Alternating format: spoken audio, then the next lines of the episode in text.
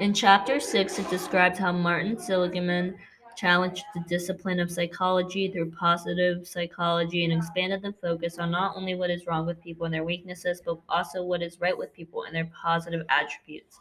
Looking specifically into people's positive experiences, such as happiness and joy, people's positive traits, like their characteristics and talents, their families, schools, and businesses that influence them.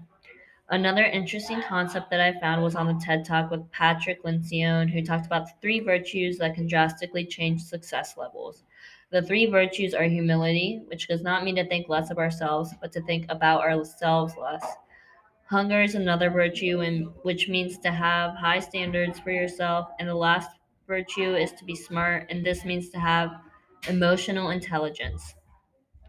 The other video that I found very interesting was with Margaret Heffernan, who explained the process of Dr. Alice having to work very hard, hard and collaborate with a male doctor who sought to constantly disapprove of her theory in order to get her findings of x ray during pregnancy to be abandoned.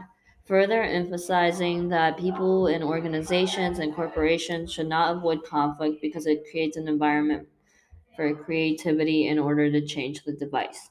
My question is how can we make an environment that allows for constructive conflict without it turning negative?